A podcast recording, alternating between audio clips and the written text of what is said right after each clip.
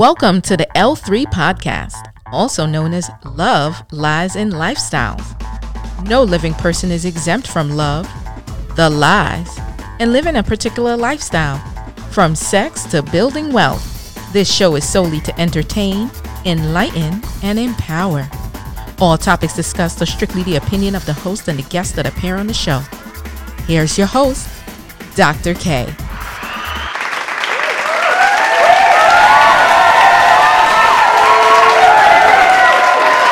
So, welcome everyone. I'm so excited. I have a special guest in studio with me today, Leah Fellenstein, who is a mental health therapist. I'm excited to engage in this conversation with her today.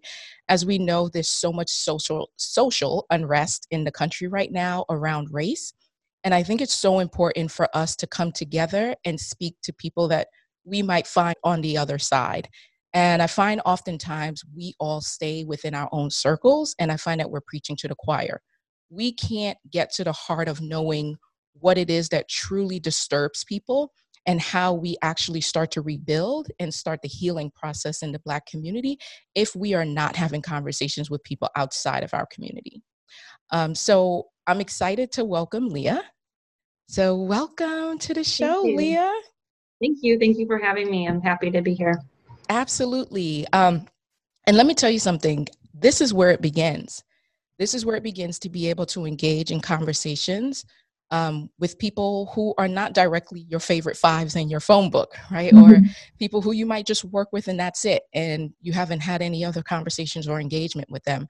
So I'm so excited that you were willing to come on the show to talk about race relations in this country and help to clarify and seek understanding about where the the anger and the anguish is coming from in the black community yeah. Yeah. I think if I want to understand and learn more, then I have to put myself in positions to have different conversations and uncomfortable conversations. Um, and so, yeah. yeah, absolutely. And so, I mean, let's just get right to it, right? So, a lot of questions that I received, um, not just from you, but I hear from other people. And when I say other people, I'm not just talking about um, white people, but I'm talking about people who identify as white. I've gotten this question from many people around the rioting and the looting and not understanding why that is happening. Um, and, and so I just want to jump in about that process and what your takeaway has been from it or your misunderstanding or understanding around the rioting and looting that you've seen happen. Yeah. Yeah. I think I've understood like there, there's clearly intense emotions at play. People are feeling like they don't have a voice. So if there's a part of me that understands the like rioting and the um, how it turns to violence, but then the continuation of it, I guess, has been part of me doesn't understand that or or make the connection, um, and certainly doesn't understand how that's going to create change um, going forward. Yeah, um, and so that's a, a very valid point of understanding. And so, w- what has happened forever in this country. Mm-hmm. Um, I mean, it's been 400 years that Black people have been enslaved in this country, whether that is the physical enslavement or the mental enslavement. This country has been built on the, the looting, the rioting, the stealing. And what has happened over those 400 years is that Black people has never, we have never been seen as human in this country. Uh, I mean, we've been labeled as three fifths of a human right? Like, how do you have three mm-hmm. fifths as a person, right? And so that continuation of oppression, uh, our bodies have been looted, our minds have been looted. I mean, the things that we've created have been looted, placed in museums all over the world. I mean, this has been ongoing. And so when you see the, the rioting and the protesting that's happening, it's not just because of the death of George Floyd and Ahmaud Arbery and Breonna Taylor. That was the linchpin that propelled the fire, right? This was already brewing in the Black community. And I think we we've got to a point where we just can take only but so much right mm-hmm. we have been looking and fighting for equality so so where you see the rioting and looting happening it's because people are angry when we peacefully protested people didn't hear us right when you think back to selma that mm-hmm. was a peaceful protest and they ended up uh, unleashing dogs, hosing, beating. It became the bloodiest Sunday in American history. right? Mm-hmm. And that was from a peaceful protest. Yeah. So clearly we are not being heard. So when we peacefully protest, we're called names. We're still told that this is un American, that this isn't right.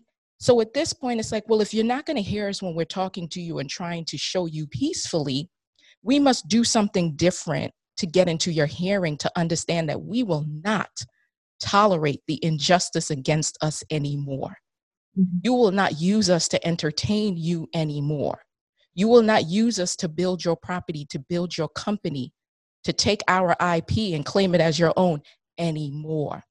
So when people's when you see the rioting and looting, what ended up happening was that people are like, this is not ours. We don't own any of this. You see, what people misunderstood and and and the conversations that I've had with people is when people use the rioting and the looting as an excuse to say, well, I can't now stand up for Black Lives Matter because you're rioting and looting, that means they never cared about Black lives. Because stores, the, the stuff in the stores can be replaced. These businesses have insurance. You can reshelf and restock those products. You cannot reshelf a life. And so we know that your business matters to you. We know your money matters to you. So we're going to hit you where it hurts for you to start paying attention. And that's how we were able to get people to start paying attention. Okay. Yes, that makes more sense. I think part of me, I part of my, um, so I live outside the Cleveland area, so there's definitely some riots and a lot of storefronts that were damaged. And was looking through the businesses going, but a lot of these businesses, I mean, I don't know the numbers, but are right. minority owned or you know i know a woman of of color had a business that was completely destroyed so it's not like they were just picking certain businesses it's right. all the businesses so it's uh, the general statement is what mm-hmm. is being looked for is that right right yeah no you're absolutely right in that right and so there are areas where black owned businesses were burned and so yeah. you know you have people that and i'm gonna be honest with you right a lot of people went out not to intentionally riot and mm-hmm. loot uh, and there's so many videos out there where you see protesters telling the looters and the right, like, stop doing that. You're going to ruin the message. Like they're videoing people and there are videos of, of some of the protesters stopping the people from looting. Mm-hmm. Um, there were videos that came out of cops in plain clothes doing the looting. And, and it's like, these things are just so disturbing. So it, it thwarts the message of what we're trying to portray when you're sending people in undercover to actually loot and then turn around and say, see, I, I told you those black people are violent you know, they're violent. Look at what they're doing. And you have people that don't do research and then anything that they see online, they take as truth. Oh, yeah.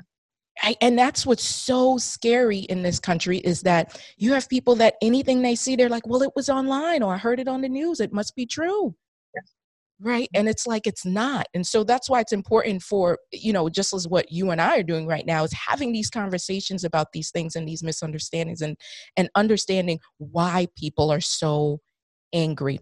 And mm-hmm. we live this out and i'll tell you leah this is for a black person we live this out every single day right? I mean it's just no matter where we go um and and when i, I say black people now because I often hear Trump referred to us as, as everyone as African American. And I don't know how no one's ever corrected him. Every black person is not African American, right? So black is the umbrella, and then we have the, the different uh, groups that fall under. So we have African American, we have people from the Caribbean, we have Africans, right? We so we have Pan Africanism, we have all of those ranges. And but he just immediately lumps everyone as African American, right? And just knowing and understanding the difference, right? We're all black, and at the end of the day, even if I'm if I come straight from Africa or I come from the Caribbean, we're still black dealing with the same foolishness. But what has happened in our community is that they use that to put us against each other. Right? So when you you think back to the beginning of time with the Willie Lynch papers, The Making of a Slave, have you ever read that? I have not. So I, that is definitely a reading that I strongly recommend. It will help paint a strong picture for you. It's a quick read too a mm-hmm. strong picture for you of how the mental enslavement began with black people right and so the whole premise is is controlling the mind and if you control a person's mind you don't have to worry about their behavior because the behavior will follow based on the mind being controlled and mm-hmm. that's why you see so much of these false narratives spread in the media because they know that many people aren't going to go fact check and do the research mm-hmm. right and yeah. so for us over time we live, our blackness is in everything we do, right? So the racism is not just interpersonal, but it's institutionalized as well. Yeah. I think that's just hard to wrap our brain as a white person. I think it's hard to mm-hmm. wrap our brain around and comprehend and understand. Um, I think growing up, I always just assumed most people's lives had the same like I don't know, it's taught like we treat everyone equally, so I assumed everyone was treated equally. Mm-hmm. Um, and I think just moving into adulthood and understanding the older I'm getting that that's just because that was my experience and my understanding of life doesn't mean that that was everyone's. Mm-hmm. Um, I think that that's been critical in trying to understand what's happening with the the racial divide in our country. Think about, I mean, think back to your school and experience. How diverse was it? It wasn't diverse at all I right. grew up in a predominantly white community. I had in my graduating class of 100 kids, there was one person of color mm-hmm. um, in my class. Yeah. so, I mean, like, it wasn't. And my parents actually did a good job of exposing us to different cultures. Like, we always had people from all over the world staying at our house. Mm-hmm. So, like, I was pretty culturally sensitive. So, I thought that that made me racially sensitive. Mm. And I, like I as I'm getting work understanding, I think it that was actually been a handicap in in thinking that I was more sensitive than I was. Um, so, I mean, when you think about that, right? Like that was intentionally designed by yeah. the government to segregate schools right? As you know, especially during Jim Crow era, era mm-hmm. um, Brown versus Board of Education, and having to go through that process to desegregate schools. But even after that ruling took place, schools are still segregated. Oh, yeah. Yeah.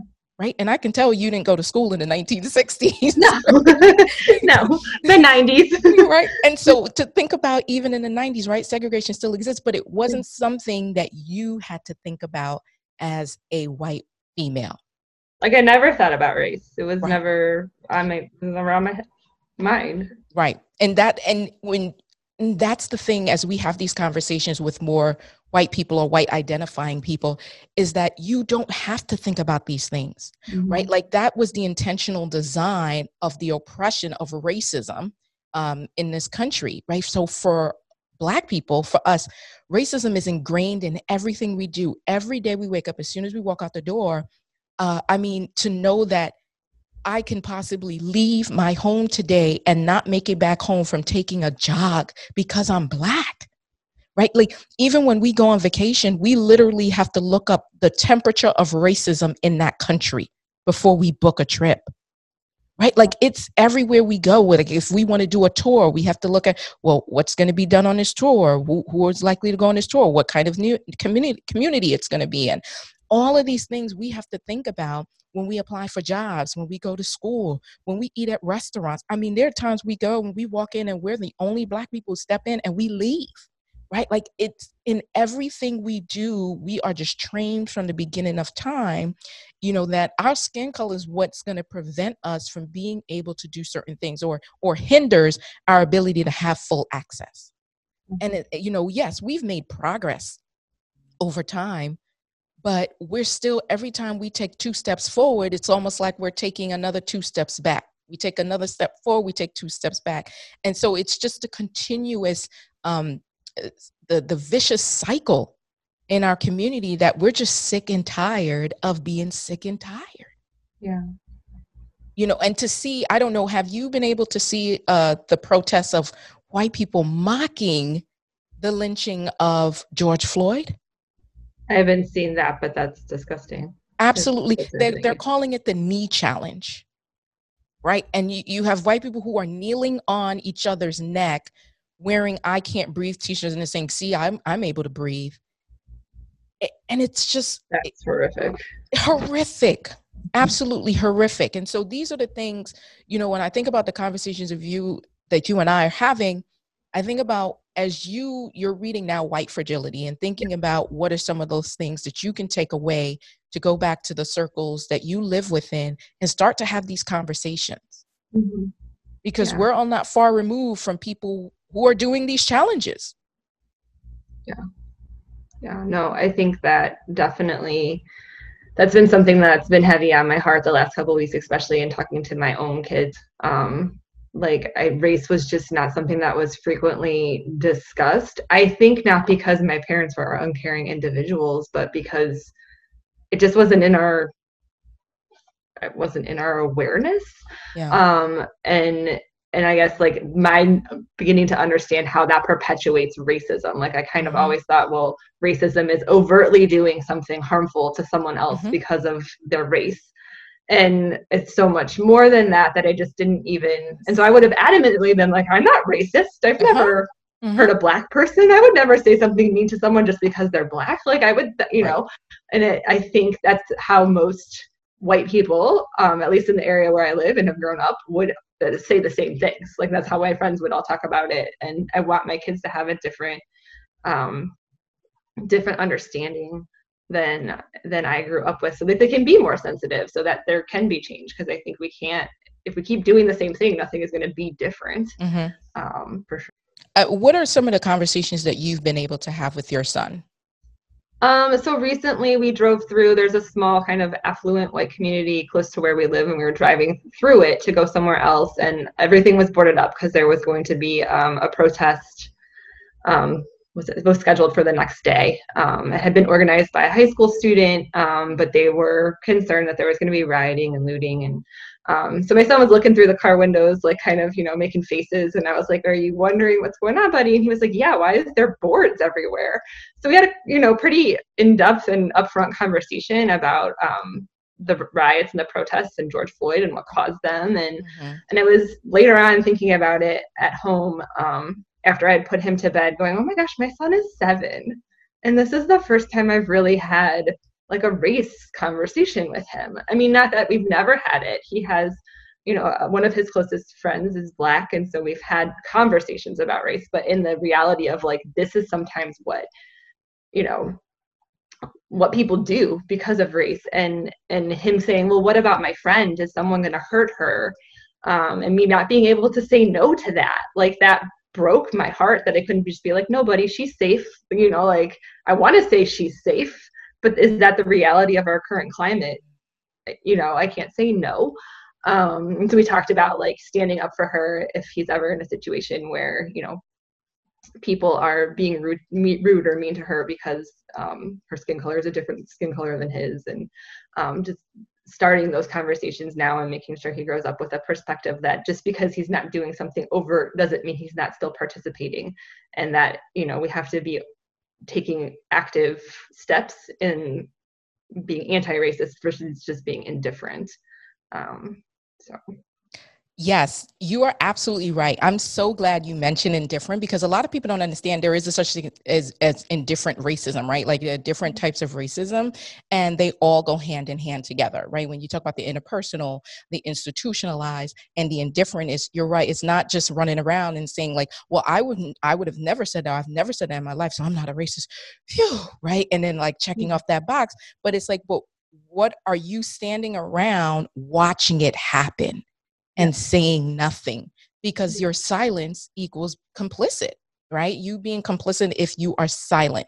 And so teaching your son, like, if this happens to your friend, and it's sad to say, but it's like when this is when this happens to your friend, yeah. um, yeah. this is how you stand up and know it's not okay to be indifferent, right? And so with racism, it's either you are, you're not, you're for it, you're not, right? Yeah. There's no in between you don't say i'm in between races right? Like that's just yeah. just doesn't make sense right? Yes. if you're if you're not for it and you're an ally and one of the things i've been working with my friends on and is how to move from the role of ally to abolitionist right? And so you what you're teaching your son right now is how to move from the role of ally to abolitionist right? So just even saying to him like yeah that's your friend. I can't make the promise that nothing's going to happen but when you see this happen this is what you do Mm-hmm. So he's now moving out of that role of an ally, like, hey, I do believe in like equal rights and, and so forth. But now here's how I'm going to help protect and stand up for her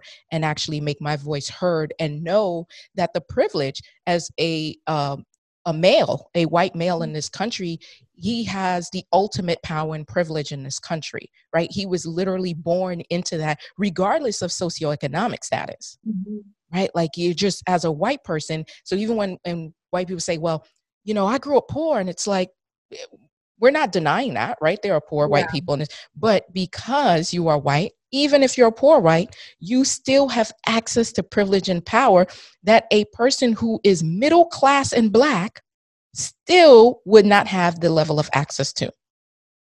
And I think a lot, like I know if uh, five years ago, even if you had said white privilege, it would have rubbed me the wrong way. Mm-hmm. Um, I would have bristled and been like, I've worked hard. Um, yeah. right. like nothing was handed to me. Um, and I think because I just didn't really understand it. Right. And I never took the time to go like, well, what do you really mean white privilege? I just automatically right. was offended and defensive.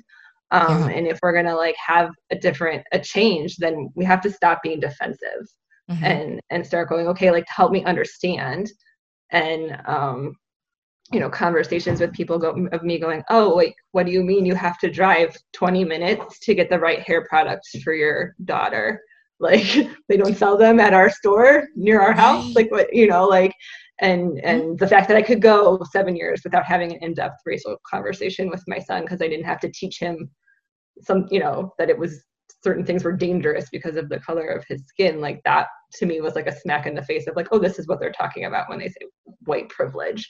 Um, i think that's i mean i've understood it in smaller pieces before but i think a couple weeks ago that was like one of the first times i really understood mm. it um, in a bigger way. And i think it's no longer making me bristle. It's making me go okay so like what other areas am i unaware of? Yes so that I can have these conversations within my groups and with others so that it's I'm not perpetuating the problem. Mm-hmm. mm-hmm. Yes, you're absolutely right. And a lot of people don't understand like you know, being racist doesn't mean riding by on your bicycle and seeing a black person and calling them a nigger, right? Like yeah. that's not re- like it's so interpersonal and and and the interpersonal yes that's when it does come out and you're just like it's overt right? It's just so yeah. but the racism is mainly covert because it's institutionalized mm-hmm. right? It's literally ingrained in black girls that we're not pretty enough uh, and our hair is kinky and that we should relax our hair and make it straight and that we should lighten our skin right? There's a lot of bleaching cream that is sold in our community beauty supply stores bleaching cream? Bleaching cream right? Like to, to make bleach. your skin lighter? Yes. Oh. Yes. See, I don't even know that exists. Right. Right. And these are the things that you don't have to think of. So it's like yeah. these images, um, the graphics and the racism is just embedded in everything the graphics of what we see on tv right? Like naturally just being told like being skinnier uh, straighter hair and lighter when you look at who models are right? Like you haven't seen us in that industry. And so it's just all these images that constantly tell us you are not good enough. You mm-hmm. never will be good enough. You're not pretty enough. Um, i wear my hair in a natural state and i will never forget there was so many people that told me if you lock your hair you'll never get a job. You'll never move up. That's not an acceptable appearance. There was a law put on the books in california preventing hair discrimination right? To ban wow. hair discrimination. And that law didn't get put in place until about i would probably say almost just a year ago. Oh it, so it's just those are the things that people don't understand like our every waking moment is about our skin color. Literally, when I walk into a store, I make sure my hands are always visible. Like mm-hmm. this is the stuff that's always ingrained in us. I make yeah. sure I'm not bending down to look suspicious. I mean, you know, all these thoughts to to throw up uh to make sure to to make it look like that I am unarmed and that I am defenseless, like everything, so that this store owner or anyone else in the store doesn't feel threatened, right? Like we're constantly being told to make yourself feel less threatened, right? For the comfort of white people, right? Mm-hmm. When have you seen that that Amy Cooper uh, video, the woman in Central Park who called 911 on a man watching bird watching? Oh yeah, yeah, yeah. That is that is a perfect example of how we live every day. He was bird watching. Yeah, right. And and but when you look at the video, she knew, right? She weaponized her color and knew that I needed to say an African American man is threatening me. Why couldn't it just be a man is threatening me? Yeah. You see, and those that's the thing that people don't understand. She knew if she said African American that the police will be there very quickly to apprehend him. He could have lost his life. Mm-hmm. All because he asked her to follow the rules of the park. That's that's not okay. And I think it's like it wouldn't even I mean, I don't know how I would describe someone if I was calling the police, but those things are never things that have ever crossed my mind, or I was even aware crossed other people's mind until I was like in college. I went to a Walmart with a black male student, and we walked in, and like the minute we walked in the store, two two employees started following us around, and I was like, "What is going on?" And he's like, "Oh no, this is every time I come to Walmart." Mm-hmm. And I was like, "What do you mean this is every time you come to Walmart? Someone follows you every time you come to mm-hmm. Walmart." He's the sweetest guy. Like he was super nice and not like that. I didn't think he looked threatening. Um, and he was like, "Oh no, I always get followed at stores." And he was like very nonchalant about it. And I was like, "What do you mean?" You like I? It kind of blew my mind. I was like, yeah. "You get followed at stores?" Like, and think that's just like there's so much that it just we don't i don't know and it's my i need to know and i need to educate myself and i need to educate my children and yep. um, understand the different like i can't imagine having to do that every time i walk into a store. That would be incredibly frustrating and of course people are angry because mm-hmm. um, that's not okay. Yeah let me tell you it's a mantra for us in the black community. Like every black person who has children has given the script to their child of what to do if stopped by the police and even in following that script, we are still the the likelihood of us coming out alive is so small, right? And it, and it's bizarre that police are trained, right, how to deal with these kind of uh, situations. They are trained, but civilians aren't trained how to handle a gun in your face. But then we, the victims, are always painted as the perpetrator. We're always painted as the troublemaker. We're always painted as the aggressor. There's a gun in my face. Right? Naturally, a person will panic. Yeah. No one that I know is going to be like, "Oh my God, there's a gun in my face." Oh my God, that's oh, yeah, yeah. They're going to stay calm on that. Yeah, right. No one is going to stay calm under that pressure. Meanwhile, we're expected to always stay calm, never make a move, and always be okay with the, the brutality that we encounter. So when we talk about defunding the police, and we have people saying, oh my gosh, this is an outrage, we shouldn't defund the police, they don't understand what that means. Defunding the police means instead of us putting $500 million into police departments in some cities, right? I mean, the amount of money, millions, I mean, millions of dollars are going into police departments to get more combat gear. We could be putting that money into our community for more mental health services. And you, as a mental health therapist, I'm sure you can mm-hmm. speak more to about the services that people need. Needed. Right. So, so think about like everything that has been done over time. Whenever Black people, whenever we get attached to it, it becomes criminal. So, what this society has done, what this country has done, is they now use police to solve issues that counselors and mentors and therapists could solve. Yeah. So, you know, an, a person that has a drug addiction is now a criminal, right? Unless you're white.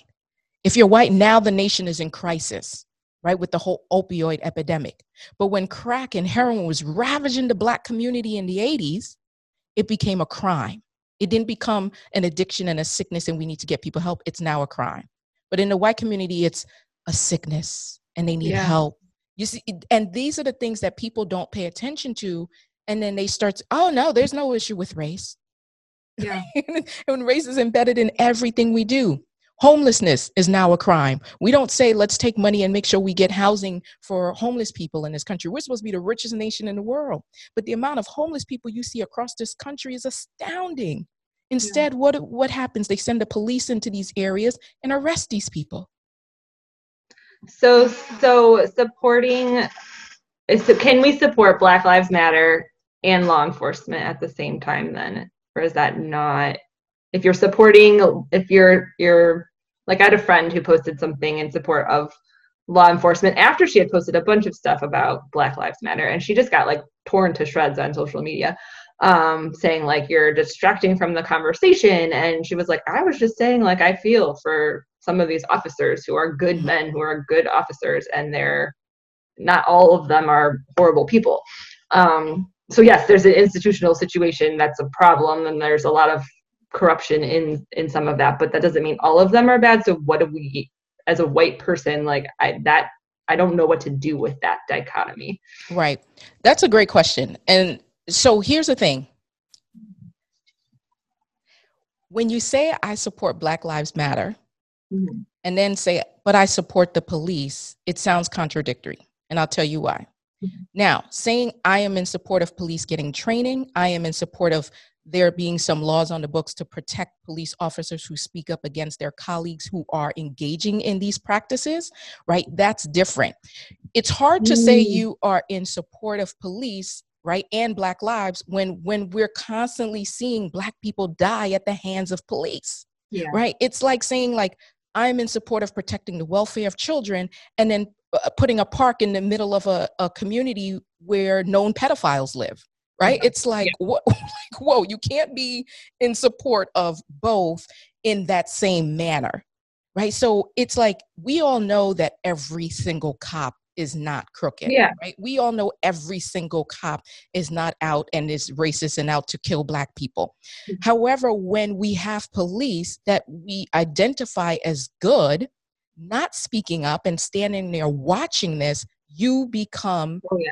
It, right. So that's that's okay. where exactly. So this is where I'm in support of. We need to get these laws on the books where uh, police officers can feel safe to come out because. And I'll tell you the truth. Like yeah. I know police officers enough, and they're in fear of retribution from their colleagues. Yeah. Right? And you have those that do want to come out, and they're like, "Well, what's going to happen if I do come out? Like this is, you know." Are they going to come after me? And what's going to happen to my job? And, you know, am I going to be blacklisted in the department? It, it's fear a lot of times why people don't say anything. Okay. Right. So we need to put these things in place uh, when in order to support those cops who are good cops to step forward and not have to fear retribution of stepping up and speaking out when they see these heinous acts against civilians. Mm-hmm.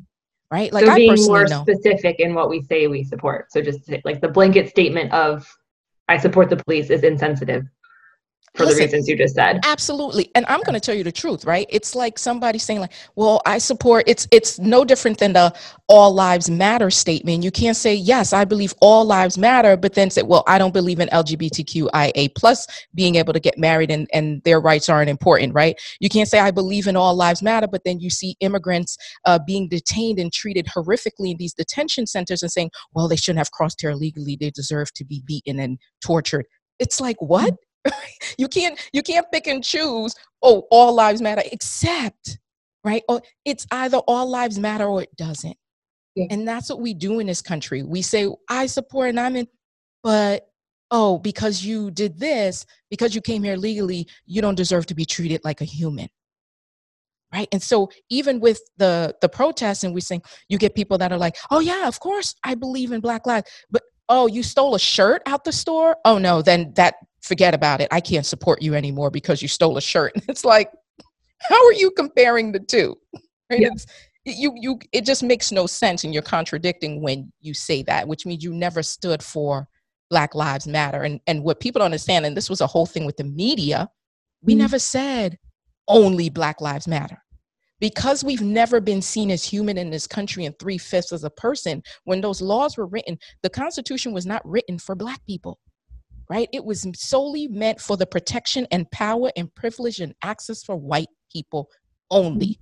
White males, let's be clear, because yeah, all of it, right, right. So white women even went through their moments of mm-hmm. suffrage, right? But at the end of the day, it was all for the protection of white males first, right? So the media is the one who started the whole all lives matter, and we never said that we didn't care. We know all lives matter, but yeah. for in this country, when they say all, all never includes black people. Mm-hmm. Okay. That's why we had to pull out, well, Black Lives Matter. Yeah. Because our lives have not mattered, and you continuously see this played out. Perfect example, right? Black people represent 12% of the US population, mm-hmm. but 33% of Black people are incarcerated. How can we represent 12% but represent nearly triple the amount of people who are incarcerated. Yeah. Right? That just makes no sense. Why? Because everything just being black is criminal in this country. Mm-hmm. Right? So your friend talking about being followed in Walmart, yeah. that's that's a norm. We are automatically criminalized by our skin color. And the darker you are, the harsher your sentences are in prison as well in the court system. And that there's been tons of research behind that, that the darker you are, the more harsh of a sentence you get.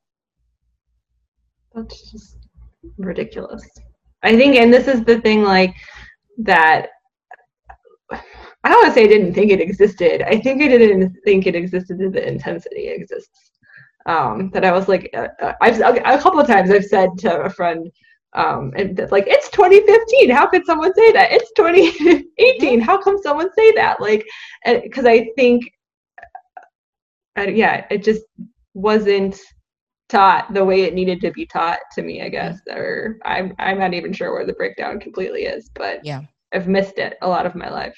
Yeah, absolutely. I mean, when you in our community, you see, and this is where the misunderstanding around when I start talking about the police in, in our community, you see, in the white community, the police is seen as protection. Yeah. In the black community, the police is seen as the enemy. The police is synonymous with the KKK for us. So for us, we are trained and taught from a young age. you do not call the police. You do not engage with the police. You do not talk to the police. If there's an issue in your community, you solve it. You don't call the police because it could be something minor that you call for and it always gets escalated. I don't know a single black person. I personally don't know a single black person who has ever called the police and the situation didn't get escalated when it didn't need to. So for us, the police is not protection right? And so there's a level of fear. And where are you supposed to go? To each other. Yeah. Because we know once we call the police, whatever you're calling for is going to get blown out of proportion and escalated to unnecessary levels. And someone most likely is going to leave in handcuffs. When sometimes you might just need the mediator, the police to be a mediator. You know, I'll tell you, I remember when I moved from New York to Florida, and um, I moved into a community that was mainly white. Mm-hmm. And, or I should say, the building I lived in was mainly white, right? I mean, for the most part, the community, uh, it was it was mixed, but the percentage of people living there was predominantly white or white identifying. Mm-hmm. And I remember walking, I lived close enough to um, a shopping center where I could walk to the supermarket, walk to some of the other stores. So I would walk oftentimes. And I noticed the police would say hi, and that's it. And I always had a fear even saying hello because I'm like, oh my God, they're going to question me about something. What's like, there was this fear that just constantly lived with me. And I'm like, why are they talking to me? Something's wrong. Right. And, and so because in our community, they're not, they're not saying hi. They're not coming to say hi to you. They're coming in in our mind. Whenever we see police, we're like, "Oh, they're going to go harass somebody and arrest somebody or kill somebody." Right? Those are the three things that are immediately going through our mind. Right? In the white community, are like, "Oh, they're going to go take care of the bad guy." Right? They're going to go and yeah. ensure protection. that's what we teach our kids. Exactly, and that's not the case for us. Yeah. And it took me a while. I lived in that building for about uh, three years and it took me a while to get used to the police just saying hi, and that's it. And I remember saying to my boyfriend, I said, Oh my gosh. Like, in fact, he actually one night went out, walked to the store, and I was terrified. It was 11 o'clock at night. And I said, Don't, I, I remember begging him not to go because I was like, I'm scared you won't make it back. You are a black man in this community. They probably won't believe that we can afford to live here. And he was like, No, I think I'm going to be fine. I said, I guarantee you're going to get stopped. He was like, No, I'll be fine. He got stopped twice in a 10 minute walk. Twice. And questioned where he was going. And when he said, You know, I'm just going to the store, officer, you know, I live right here. I just, you know, and took out his ID. He's like, I, I have ID. I could show you proof of my address. And, you know, the officer was like, okay. And he showed it to me. He's like, oh, you really live here? He's like, yes, sorry, I do. And he's like, oh, okay, then have a great night. Right. And immediately we were treated differently when they started, because after a while we started knowing who the officers were in that community when they realized like oh if you live here you must be a good person right and and i just said to him i'm like how many of our white neighbors have been stopped walking to the store asking why are they in this community? And so that's something right. Right. And that's something that we live with every it's a normal practice. And so this is why now we are at our breaking point. What is the impact on the human brain when a person has these open wounds that never close and then they get repeated lashes to those open wounds oh it's well it's trauma so then it's then it's disrupting the like how you perceive danger and so like which makes you kind of hyper vigilant and on alert. I would assume it increases anxiety. I'm not pulling from research, but just in my experience with trauma, like it always increases anxiety, probably depression. Um, yeah, well, there's I'm sure there's a drastic mm-hmm. impact on mental health from that. Uh, so, in your professional experience, um, how do you begin to support or treat someone with trauma? Um, it's a lot of like helping them unpack it. And, you know, like what I tell my clients who have been through a, a, traumatic experience is that you can talk around your trauma and that's good and that's helpful. But until you talk through your trauma, you can't bring healing. So like your your brain needs to be able to organize what happened and it can't do that until you talk through the individual like steps and incidents that occurred in detail. Like in detail of what it felt like, sounded like, smelled like, mm. as much detail as possible. And until you do that, your brain doesn't know what to do with the information and what so it just shoves it in every far-fetched corner and it pops up without any control. Um, and then when you talk through a memory, through a traumatic experience, it allows your brain to organize it and gives you then more control. More control over how you pull it out, more control over how you put it away, more control and over how you emotionally respond. Um, so it's like talking through the the details um, mm-hmm. of the experiences so that you can have understanding and healing. So, my question to you, right, is in the Black community, there is a lot of trauma. Yeah. And we're often told by white supremacists, right, uh, we need to get over it. It's, you know, so what? It's been 400 years, get over it. And just hearing you, right, we we can't move forward until there's acknowledgement yeah. of that pain and we're given spaces to talk through. We know that you personally haven't been a slave owner, right? Like we yeah. Mm-hmm. and so when we have white identifying people go, Well, I didn't do those things. Those are my ancestors. I'm not responsible for them. No, you're not responsible for them. However, if you are benefiting from the resources that have been stolen and bequeathed to you, right then you're just as guilty. That's what people don't understand right? And it's it's like that even in any type of crime right? If you go with your friend to a store and your friend robs the clerk mm-hmm. right and the police come they don't just take your friend they take you. Yeah. Right? that's what people don't understand. So when you talked about talking to your son of how to speak up that's what we need the support from people who identify as white right? So in thinking about that when you said like giving that space to actually talk through what happened, what do you think uh, people who identify as white, what do you think they can do to truly move out of that role from ally to abolitionist to support their black friends, colleagues, neighbors, uh, whoever those people are in around them? Um, I know for myself, like in the past, a lot of times it's just been fear that's prevented me from asking questions or learning more, or um, I heard recently a, a pastor saying like guilt is not a strategy for racism. Like you can't just say, "Oh, that's that's so horrible." Um, and I think in the past I've been like, "Oh, that's bad," but I'm not doing it, so mm. you know, I didn't hurt that person, so it's like, "Oh, I feel bad." But it has to be more than just feeling bad. We have to do mm-hmm. something different. Um, and it, and I think a lot of times, like I've been afraid to ask questions or say things because I don't want to create another barrier.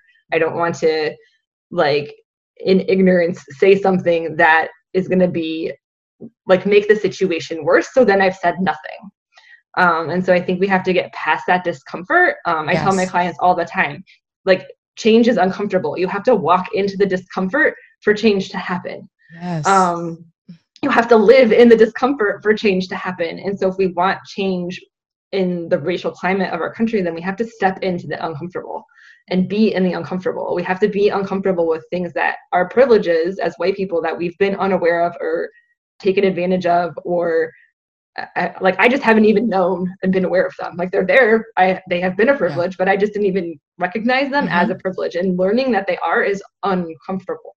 Yeah. Um, but if we're not willing to do that, like I want a different world for my kids. I want a different world for my friends. And so I can't just sit by and say I want a different world. I have to do something to make that happen. So that means like this is this having this conversation with you is way out of my comfort zone. it's, it's, not. I wasn't like oh yeah, I yeah. felt like yes I should do this. I felt strongly, but it wasn't like I I was it was uncomfortable. But right. if I'm not willing to do the uncomfortable, then what am I teaching my children? And if I'm not willing to have the hard conversation so that I can learn, so that I can better engage them, so that we can as a family better you know engage with the world around us then what am i what am i doing? I don't want to just sit by and say oh that's too bad anymore and that's no, that no longer can be our strategy. Mm-hmm. you know what leah you are so right and i would from the beginning of time we've always had white allies right? We've always had white people that were abolitionists from the beginning of time who created safe spaces for us to go through um, i mean to go to um, when things got really heated up for us.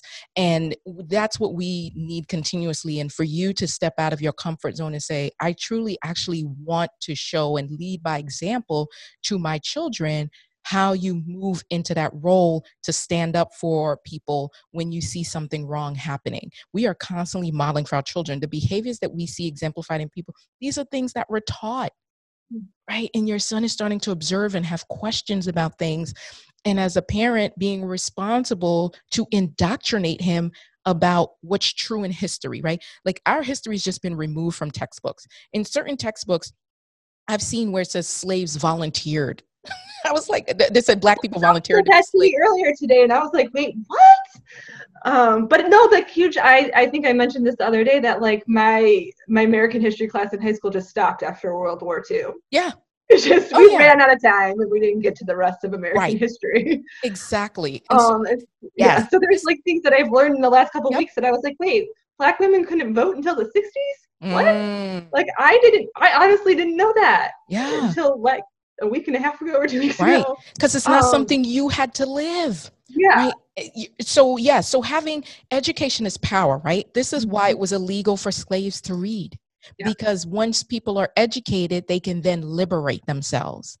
And so while being physically shackled, this educating ourselves mean we wouldn't be mentally enslaved. And so this is why they made reading illegal for us because now it's like people in this country are getting educated, but not enough to ask questions right? So, like, you received a certain level of education that left you at a place of, like, oh, okay, that's history, but yeah. not enough to make you start to question a lot of what's happening. And so, that's the two separate worlds that we live in right in this country. Right? It's been the system is working the way it was designed to. So when people say the system is broken, I was telling them the system is not broken. The system is working exactly the way it was designed to right? So incarcerating people is another form of slavery right? and so it's just it's just evolving in a different way. You have people who don't want equal rights right? And you'll have people some people that come out and say it and some people they're going to be a lot more covert about it and not say it. They don't want equal rights because to them the equal rights means giving up the power giving up the access not being seen as the superior group right and so it's like i don't want to share my resource does that mean now i can't be wealthy if i have to share it with black people right? That's really the mindset of why people don't want equality. They don't want to have to give up the power the privilege the access.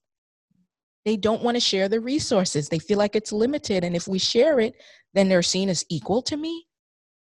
So it's starting to shift those mindsets. So a lot of what you hear you know it's just blatant ignorance from people and ignorance meaning the actual dictionary term and then the other side of ignorance right? yeah. and and the truth is a lot of what people spew that's not true is information that came from their parents or grandparents right a lot of what we're taught comes from the people we love and trust the most so mm-hmm. we don't want to look at them as as having lied to us or being misinformed.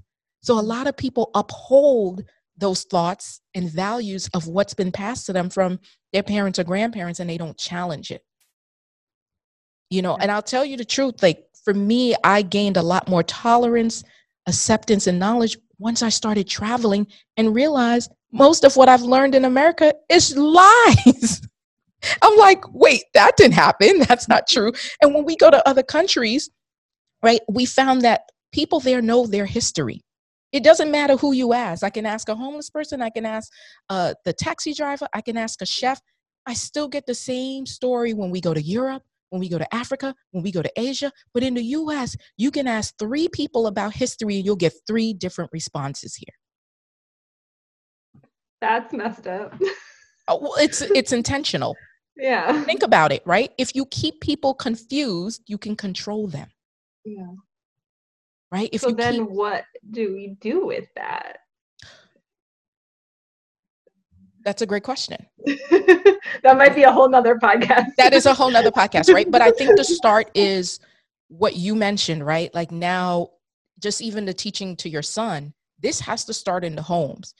Then it has to come to places like this where you and I are having this conversation, right? Like these conversations then have to take place between you and your friends in your circle and say, well, you know, and challenging them like, well, this is not true, right? When they say something that you now know is not factual or just blatantly ignorant and say, well, that's not true. This is actually what has happened. And this is the impact of what you're seeing right and so it's being that bold and powerful and it took it took a lot right for you to to come here on the show and to talk about this but now it's now having those conversations behind closed doors where people can't see and hear you is where the true power lies right it's mm-hmm. like are you sitting at the dinner table with your family members who have these thoughts and not challenging them right and not challenging them to create strife but challenging because you're like this is ignorance that you're going to go out in the world and continue to perpetuate that keeps us right where we're at yeah so that is what I would say is is the very next step. Good. Thank you. Absolutely. Um, I thank you for being a guest on today's show. yeah, absolutely. I want to continue to have conversations like these, and and I now uh, give you the charge to go forward with your friends, allies, family members to have these types of honest and, and difficult conversations in order for us to truly make the changes that we are seeking in this country, we have to be vulnerable and put ourselves out there to engage in the kind of conversations that Leah and I just engaged in. It's tough. And I commend her and applaud her for being bold enough and courageous enough to step onto a public platform to speak about these issues plaguing the country. I encourage each of you to do the same outside of your immediate circles we need to engage in these conversations with people who don't think like us and with people that we don't engage with daily to understand the hurt and the pain and create spaces for us to have open and honest conversations so that we can actually begin the healing process and move forward. As always, I appreciate you listening in to another week on L3. Catch you next time. Love yourself and love the people around you. Peace.